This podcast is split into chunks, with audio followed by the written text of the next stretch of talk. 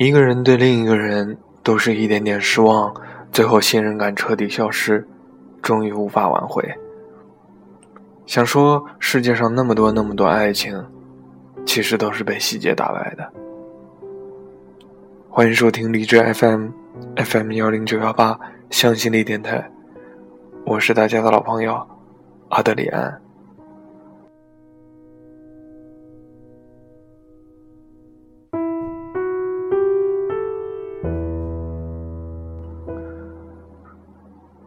有一个朋友叫瓶子，是个很厉害的人。和他出去吃饭，从来不用想去哪儿，只要告诉他大概想吃什么，他就会迅速把地方定好，提前定做，然后比你早到二十分钟点菜。等你赶到餐厅的时候，第一道菜也几乎刚端上桌子。他熟悉我们圈子里的每个人的口味喜好，知道每个人的习惯去的餐厅。如果去的是陌生的地方，他还会详细的做出一份路线图。这种体会，可是无论在手机上多少个 App 都实现不了的。于是大家都很满意，尤其是我。每次和瓶子约饭局，他都要例行公事的问我：“你想吃什么呀？”我反问：“谁付钱？”我啊，瓶子说：“那还有什么好讲究的呢？”只要不是我自己付钱，那当然是吃什么都行了。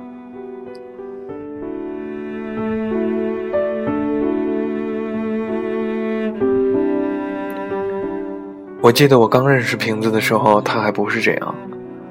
他很少对周围的事情上心，明明工作不忙，也没什么耗精力的爱好，就是不知道每天都在想什么。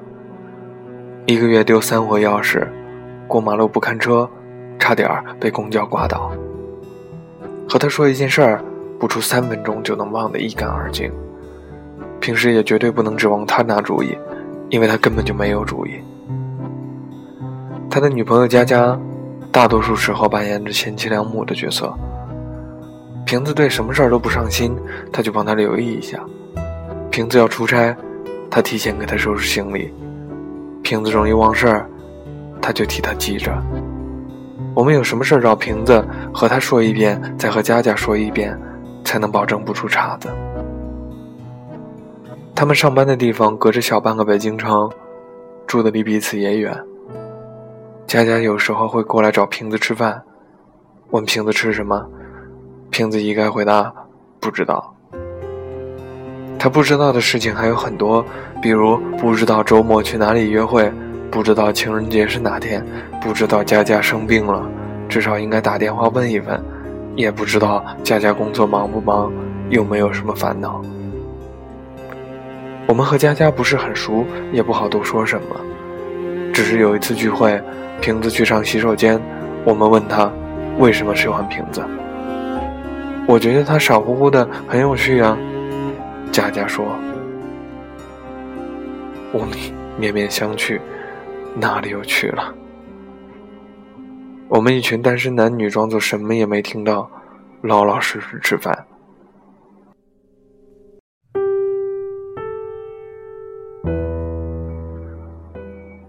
那个时候我还很天真的觉得这大概就是伟大的爱情吧。后来我才发现，爱情并不应该是这个样子。谈恋爱大概都有这样一种过程：起初看到另一半的缺点，会觉得很有趣、很可爱；可是后来就觉得心烦，再后来忍无可忍，恨不得一棍子打死对方。可是这和爱不爱没有关系，也许就是因为爱，才有了这样的问题。我们都以为佳佳是心宽的那一类人，对瓶子无限包容，但我们都不知道她也有不满。只是把不满都藏在了内心深处，这些不满日积月累，终于在有一天爆发了出来。原因很简单，佳佳上班的时候遇到一些麻烦，打电话和瓶子抱怨，瓶子嗯嗯的听了半天，一句完整的话都没说。佳佳有些生气，问他在忙什么。我不忙啊，瓶子觉得莫名其妙。佳佳顿了一会儿，直接挂了电话。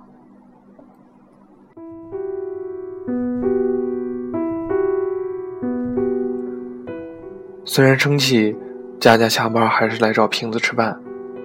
我们吃什么？他问瓶子。不知道。瓶子说：“你选吧。”佳佳的火气又窜上来。我不想选，你选。他冷冷的回应。我真不知道啊。瓶子说。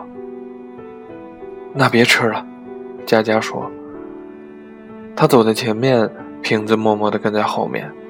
两个人谁也没法说去哪儿，就绕着公司楼下转圈儿。你到底想好吃什么了没？佳佳转身，开口问。瓶子正神游物外，一下睁大眼睛。不是你在想吗？他反问。为什么什么事儿都是我想？佳佳又生气了，大声说：“为什么什么事情都要我来替你决定？”我今天很累，给你打电话你也心不在焉的。你每天都在想什么呢？你对我一点也不在乎，佳佳说。谁说的？我很在乎。瓶子几乎是下意识的说。那我问你，你知道我喜欢什么吗？你问我我工作累不累，哪天高兴哪天不高兴吗？佳佳接二连三的问。我不高兴的时候，你主动安慰过我吗？我和你说过，我最近可能要调岗，你记得吗？瓶子张张嘴，一句话也说不出。佳佳瞥了他一眼，叹了口气。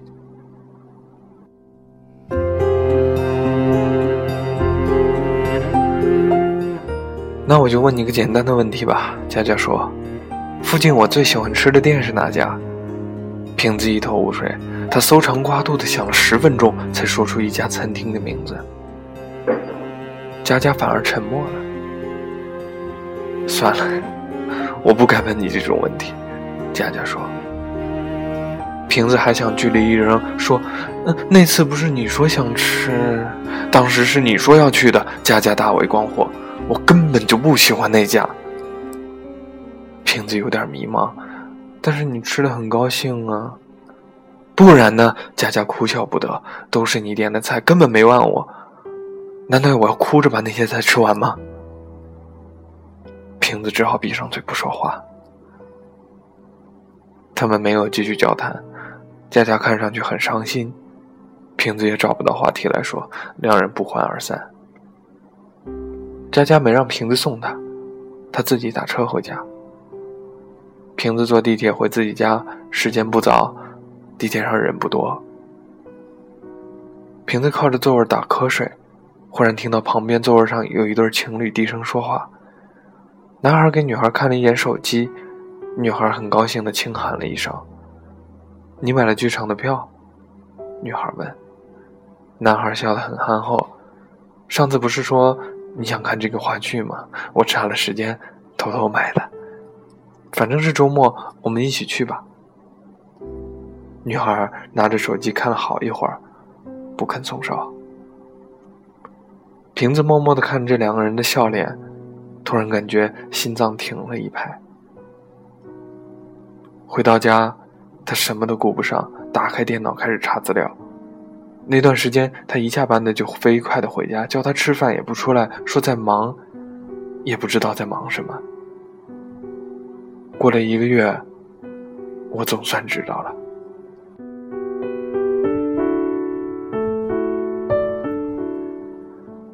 用了整整一个月的时间，瓶子居然做出了一份方圆两公里内餐厅分析报告，把他住的地方附近所有的餐厅全列在里面，还给出了评价、特色菜、佳佳对不同餐厅的喜欢程度，或者可能感兴趣的地方。后来我看过这份报告，薄薄的三张打印纸，信息量巨大，堪称业界良心。从此，我对瓶子敬畏天人。尤其是还看到他在一家老北京小吃店旁边画了五个星星，标注有佳佳最爱的豆汁儿。嗯，考虑到佳佳并非北京人，这也算很了不起的爱好了。厉害吧？瓶子等着我的评价。厉害，我猛点头。这是给佳佳做的。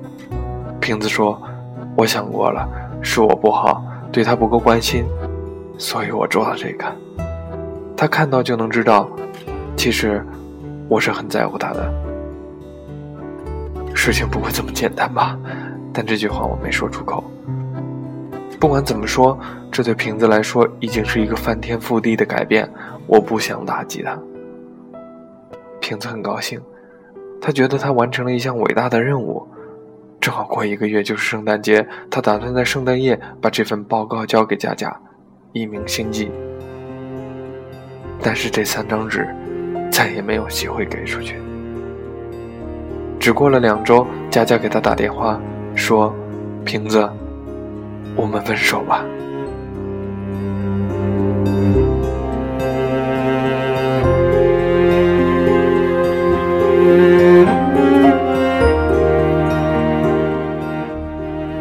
再次见到瓶子是半年之后，他叫我出去吃饭，去一个我没去过的地方。说好五点半，我到的时候他已经到了，点了一桌子菜，居然都是我习惯吃的东西。你，我不知道说什么。这些菜你肯定喜欢吃，瓶子说。你改行了，研究人的大脑。我笑嘻嘻的问：“我只是想，不能像以前一样了。”瓶子回答：“佳佳之前说，我什么都不上心，不管不顾。”瓶子说：“所以后来我仔细研究了你们每个人的爱好，把每个细节都记在心里。别的我可能做不到，但是点菜、找餐厅。”我可以做到最好，大哥，你这是矫枉过正啊！当然这句话也没说，人家请客呢，我还能挑食。于是我开心的坐下吃饭。你后来和佳佳联系过吗？吃到一半，瓶子忽然问我，我一愣，摇了摇头。我没骗他，佳佳和瓶子分手之后，就再也没和我们中的任何一个人联系，估计也没和瓶子联系。瓶子脸上掠过一丝失望，又很快消失。那算了，也没什么。他说：“我只是觉得，之前我很对不起他。那次做那三餐厅。”分析报告，你知道我为什么花了一个月的时间吗？不是因为餐厅不好找，而是因为我想不起来佳佳喜欢吃什么。我呆呆的看着他，你不觉得很好笑吗？瓶子说：“我说我喜欢他，在乎他，但我连他喜欢吃什么都不知道。他喜欢什么东西，有什么习惯，通通记不住。”那次我忽然意识到，其实我在乎的只有我自己，所以他生我的气，和我分手，我不怪他。瓶子又说，如果不是这样，我可能永远不知道我犯了什么错。我斟酌一下，说，其实，瓶子摇摇头，打断我的话。我知道你想说什么，他说。你想说这段感情里面不只是我一个人的责任，也许他应该多给我一些机会，等一等我，等我自己做出改变。但是我并不想考虑这些。他又摇摇头。一段感情走不下去，肯定是哪里有问题，要么其中一个出了问题，要么两个人都有问题。他又说：“我宁愿是我的问题，不管他在别人眼里究竟如何。”在我眼中，一直都是完美的，哪怕哪怕我们现在分开了。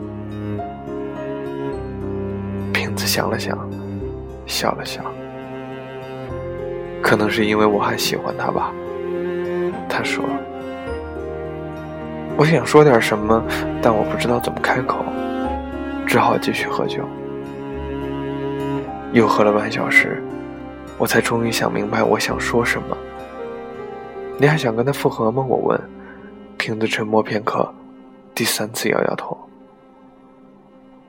已经是过去的事儿了。他说：“就让它过去吧。”那天我们喝的大醉，出来的时候居然还不是很晚。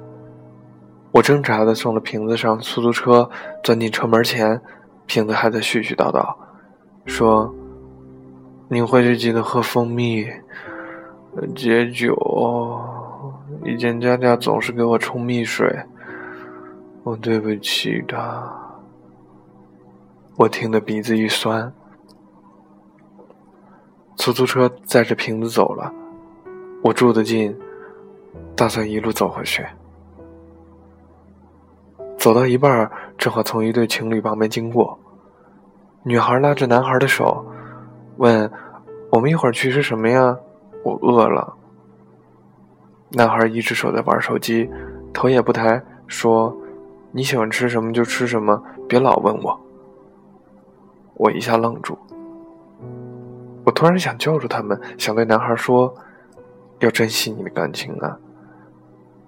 想说你记得爱他，他爱吃什么？如果拿不定主意，至少多给几他几个选择。想说，一个人对另一个人都是一点点失望，最后一点点的信任感都没有了，终于无法挽回。想说，世界上那么多那么多的爱情，其实都是被细节打败的。但我还没来得及说，他们很快就走远了。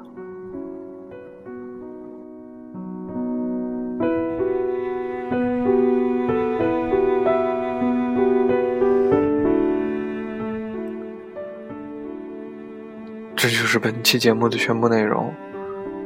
在节目的最后，我响应荔枝 FM 官方发起的“今晚不孤单”主题节目。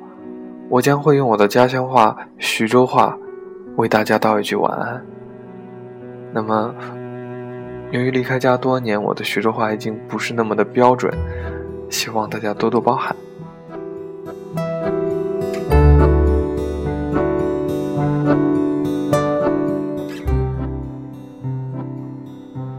大家一定会疑问什么是徐州话，这就是徐州话。那么都。大家睡个好觉，晚安，Good night。我是阿德里安。